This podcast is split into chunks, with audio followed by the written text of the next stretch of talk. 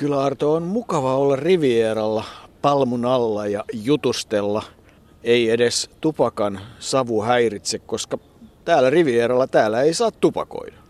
Niin, ainakin siinä heti portin pielessä luki, että se on tupakointivapaa alue, mutta sitten kun meni vähän matkan päähän kahvilaan, niin siellä sai kyllä sitten poltella, että kyllä tämä tupakointijuttu on vielä täällä Venäjällä vähän niin kuin silleen erilaisessa kehitysasteessa kuin Euroopassa muualla. Voidaan olla Rivieralla ja oikeastaan välillä tuntui siltä, että ollaan Skansenilla. No sellainenhan tämä Riviera Park on, eli vähän niin kuin tuommoinen skansenimainen huvipuisto, jossa on delfinaario ja on maailmanpyörää ja on vaikka mitä. Paikallinen taksikuski sanoi, että se on enemmän tuommoinen lapsille suunnattu puisto, mutta kyllä siellä aikuisellekin on näkemistä. Ja meitähän kiinnosti ennen kaikkea se, kun luettiin, että siellä on tämmöinen ystävyyden katu, tai niitähän oli sitten loppujen lopuksi löydettiin tässä niitä useampiakin. Eli tänne on magnolia-puita istutettu. Harmi, että ollaan näin talvella täällä Sotsissa, koska magnoliat kukkiessaan, se olisi aika komea näky. Niin, mutta lämpötila olisi ihan toinen. Nyt se on näin talvisaikaan semmoinen kiva 20 astetta ja auringonpaiste, että kesällä olisi saattanut olla kuumempi. Shotsin ilmasto oikeastaan on aika ihanteellinen kylpylätoiminnalla suopeampi kuin Ranskan tai Italian rivieralla ja vaihtelu talvi- ja kesäaikaa on pienempi. Se oli muun muassa yksi niitä perusteluja, jolloin aikanaan tämäkin alue on tullut valmiiksi ja puistoksi. Kurortnyi prospektia pitkin käveltiin joen yli, Shotsioen yli ja niin oltiin Riviera-puistossa ja ollaan, jonka Tarno Polski avasi 1909 nimittäin Kaukaasia Riviera Kylpylän ja ne olivat oikeastaan kai sitten tietyllä tavalla myös Shotsin kaupungin viralliset avajaiset, mutta Shotsin historiaan paneudutaan tarkemmin vähän myöhemmin. Mangolian valkoiset kukat, niin, ne kyllä levittävät tuoksua. Ne puut, jotka voivat elää jopa 500 vuotta ja ystävyyden niittyhän tuo oikeastaan, oikeastaan on, joka tuossa edessä levittäytyy ja vuodesta 60 asti arvovieraat ovat sinne laittaneet tai istuttaneet näitä puita ja niitä arvovieraita, niitä todella riittää. Niitä riittää, mutta ensimmäinen istuttaja oli, oli minulle kyllä aika tuntematon arvovieras, täytyy tunnustaa. Eli DDRn silloinen pääministeri Otto Krotevuoli, ja en, en hänen nimeään kyllä tuolta muistivarastoista löytänyt, joten piti vähän selvittää, minkälaista miehestä oli kysymys. Hän oli DDRn pääministeri peräti vuodesta 1949 aina vuoteen 1964, eli kuolemaansa saakka. Hän kuoli leukemiaan sitten vuonna 1964. Hän sairastui leukemiaan silloin vuonna 60 istuttaessaan tuota puuta, tai en tiedä oliko just sillä hetkellä, mutta niitä, niitä aikoja. Ja vietti sitten syrjässä politiikasta, vaikka olikin pääministeri viimeiset vuotensa Neuvostoliitossa hoidossa. Hän oli siitä veikeä, veikeä pääministeri kanssa, että kun Stalin, josta myös olemme puhuneet tällä reissulla, niin kuoli vuonna 1953, niin Grottevolkin ryhtyi sen jälkeen DDRssä arvostelemaan voimakkaasti laittomia vangitsemisia ja, ja, ja vaatii enemmän kansalaisoikeuksia, joten sekin oli yksi seuraus siitä Stalinin kuolemasta silloin vuonna 1953.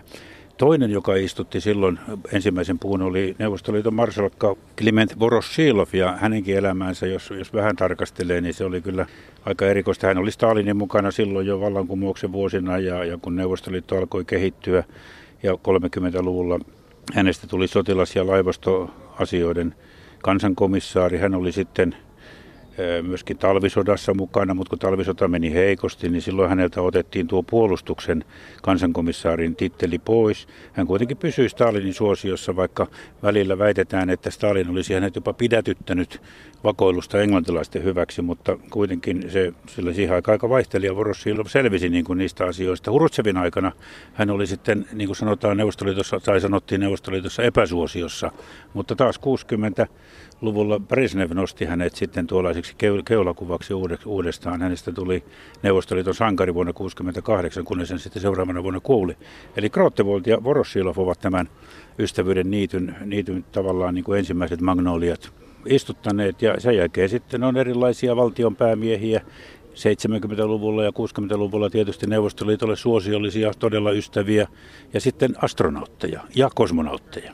Astronautteja ja kosmonautteja oli miten oli, niin kyllähän tämä puiston historia, tämä on pitkä. 1883 Basil Aleksejevis Ludovosti satakunta hehtaaria maata, vai oliko kenties tuhatkunta hehtaaria maata, ja rakensi tänne Dachan. Puisto oli valmis 1898 ja neljä vuotta myöhemmin siitä tuli sitten niin sanotusti ää, tällainen yleinen puisto, jossa tällä hetkellä on sanotaan 240 eri kasvilajia ja puuta. Ja vuonna 1937 siihen liittyy tietysti se, että silloin muun muassa myös Stalinin Dacha oli valmis, niin silloin tämä Riviera-puisto on saanut kulttuuripuiston statuksen ja kyllähän sitä voisi kutsua vaikka Mangolia-puistoksi, sillä niin kuin sanoit, muun muassa kosmonautit Juri Gagarinista alkaen ovat istuttaneet sinne niitä puita. Juri Gagarin oli ensimmäinen ja sen sitten kaikki neuvostoliittolaiset kosmonautit ovat käyneet puun sinne istuttamassa Titov ja Leonov ja Sebastianov ja myöskin joitakin amerikkalaisia astronautteja, kuten esimerkiksi Thomas Stafford ja Donald Clayton. Mutta mielenkiintoisin istuttaja minusta edelleen on kuitenkin maailman ensimmäinen, tämän maailman ensimmäinen naiskosmonautti, eli ensimmäinen nainen, joka on vierailut avaruudessa, eli Valentina Tereskova. Hän on yhä, yhä hengissä, 76-vuotias, syntynyt vuonna 1937, vuosiluku, josta juuri äsken mainitsit.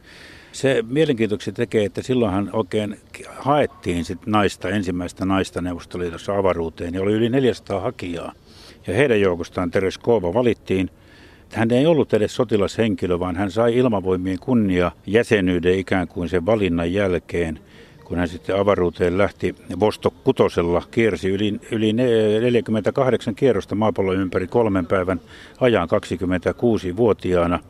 Hän oli ennen, ennen, kuin, ennen kuin pääsi tuohon astronautti- ja kosmonauttihommaan, niin hän oli tekstiilitehtaassa töissä ja harrasti amatöörinä laskuvarjohyppyjä, joten oli hänellä tämmöistä ilmailu hommelia, vaikka en tiedä mitä tuota tekemistä sillä nyt avaruuslentämisen kanssa laskuvarjohypyllä sinänsä on. Sikäli mielenkiintoinen henkilö Tereskov oli myös, että hänen isänsä oli, Vladimir Tereskov oli satasankari, kuoli talvisodassa Karjalan Lemetin alueella. Hän oli panssarivaunun johtaja, kun tyttö oli kaksivuotias ja ja kun hän oli käynyt, Tereskova oli käynyt avaruudessa, niin häneltä kysyttiin, että mitä hän haluaisi ikään kuin pysyväksi palkinnoksi käynnistää, niin hän halusi, että isälle sinne Lemettiin pysytettäisiin patsas siihen kaatumispaikalle ja näin tehtiin. Se oli aika erikoinen pyyntö, mutta, mutta tuota, toteutettiin.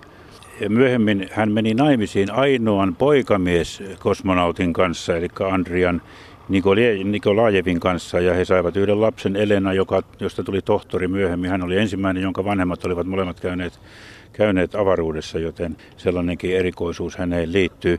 Kaikkein erikoisinta minusta on se, että jos jaksat vielä äänittää, niin Tereskovaa, niin Valentina Tereskova vuonna 2013, eli, eli viime vuonna, hän tarjoutui lähtemään yhdensuuntaiselle matkalle Marsiin, eli hänestä olisi tullut tällä tavalla myöskin tietynlainen avaruussankari, mutta ilmeisesti tuohon menolippuhommaan sitten ei tartuttu, koska Marsiin ei Neuvostoliitosta tai Venäjältä ole viime aikoina kyllä lennelty. Ajattele, mikä ihana ajatus. Yksi kappale toimittajia, veteraaneja ja tuo naiskosmonautti yhdessä yhdensuuntaiselle matkalle Marsiin. Arvaa, ketä tarkoitin.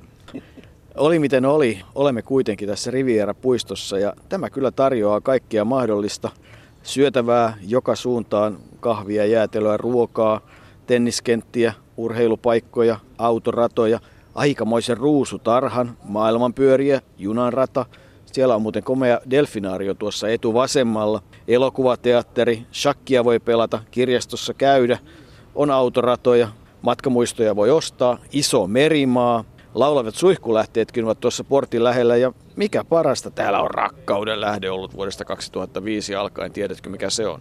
No en. No se on rakkauden lähde, jossa jalat kastuu, kun siellä käsikädessä juo sitä rakkauden vettä, näin sanotaan. Ja onhan täällä myös kirjailijoiden kuja. Pushkin, Dostojevski, muut kuuluisat kirjailijat. Ja kyllähän täällä päivän saa kulumaan, jos kaksikin, jos haluaa, mutta että oma erikoisuutensa on tietysti tuo aikamoinen Leninin mosaikki, joka tuossa takavasemmalla häämöttää. Leninia täällä muistetaan 57. Tänne tuli Leninin patsas. Sen luona on jo vierailtu 40 vuotta vallankumouksen jälkeen. Ja kyllä tuo Leninin mosaikki on ihan näkemisen arvoinen, ei pieni. Se ei ole pieni, se on aika monta metriä kanttiinsa ja se tervehtii tosiaan tulijoita jo tuossa portin ulkopuolella vähän siinä vasemmalla puolella portti edessä on sitten kello ja se on muutenkin kovin kauniin näköinen portti ja houkuttelee suorastaan tulemaan puistoon, jonka näytät tai kuulostat kiertäneen kyllä aika tarkkaan. Sen verran paljon tuossa tuli noita juttuja. Tämä Sotsihan on, jos hypätään puistosta vähän kauemmaksi, niin, niin tämähän on monen kaupungin ystävyyskaupunki maailmassa ja, ja useat kaupungit ovat nimenomaan tuollaisia rannikkokaupunkia, kuten esimerkiksi Espoo joka on Sotsin ystävyyskaupunki. Englannista löytyy, Englannista löytyy Cheltenham, siellä missä ajettiin jossain vaiheessa, tai se oli RACn tai Brison Britannian rallin päämaja. Sitten on Mentoon, juustokaupunki Ranskasta, Rimini, sinulle Jouko hyvin tuttu paikka Rimini Italiasta ja Long Beach Kaliforniasta, jossa on myös ystävyyden puu täältä Sotsista, mutta se on kyllä eri paikasta kuin Riviera-puistosta, eli siellä missä mennään vielä käymään. Siellä on varsinainen ystävyyden puu, joka, joka on hyvin erikoinen, koska ilmeisesti siinä kasvaa sekä mandariineja että appelsiinia ja ties mitä hedelmiä, mutta se on sitten seuraava jutuaihe. Kers Ukrainasta on ja Draptson Turkista, ne ovat Mustameren kaupunkeja, Pärnu Virosta ja Veihai Kiinasta, Shandong China on se varsinainen kaupungin sijoituspaikka Sidon Libanonista, Las Pinas Manilasta Filippiineiltä, Volos Kreikasta ja Netanja Israelista. Ja sitten on Paaden Paaden, josta aina tulee mieleen se, että kun senaattori Robert Kennedy murhattiin vuonna 1968, niin sekin syntyy tuollainen murhaajasta lähtien lähtenyt tuollainen sanonta, että Sirhan Sirhan teki murhan murhan Paaden Paadenissa. Kas kas. Mutta Baden-Badenista eniten tulee mieleen, kun olympiakisoja ollaan se, että Baden-Badenissa aikanaan Suomen olympiakomitean jäsenen ja kansainvälisen olympiakomitean toiseksi vanhimman jäsenen Peter Talberin toimesta. Hänelle annetun tehtävän mukaan perustettiin myös KK-urheilijakomissio ja sen ensimmäisen komission perustajia olivat muuten muun muassa Sebastian Coe ja Kip Keino ja monet muut siitä ehkä myöhemmin, mutta että Baden-Baden liittyy tietysti oivasti myös olympiahistoriaan tässä mielessä. Ja nykyinen itse asiassa olympiakomitean puheenjohtaja Thomas Bach oli yksi niistä perustajista. Silloin hän oli silloin aktiiviurheilija myös. Ja Baden-Badenhan on samalla tavalla kylpyläkaupunki kuin mikä tämä Shotsi on täällä Mustanmeren rannalla. Mutta että kyllähän Riviera-puistoon hyvin voisi tulla uudemmankin kerran. Esimerkiksi Robin Hood-maassa emme vielä ole käyneet, emmekä ole täyneet käydä vuoristoradassa ja olemmeko käyneet edes maailman pyörässä vielä niin, että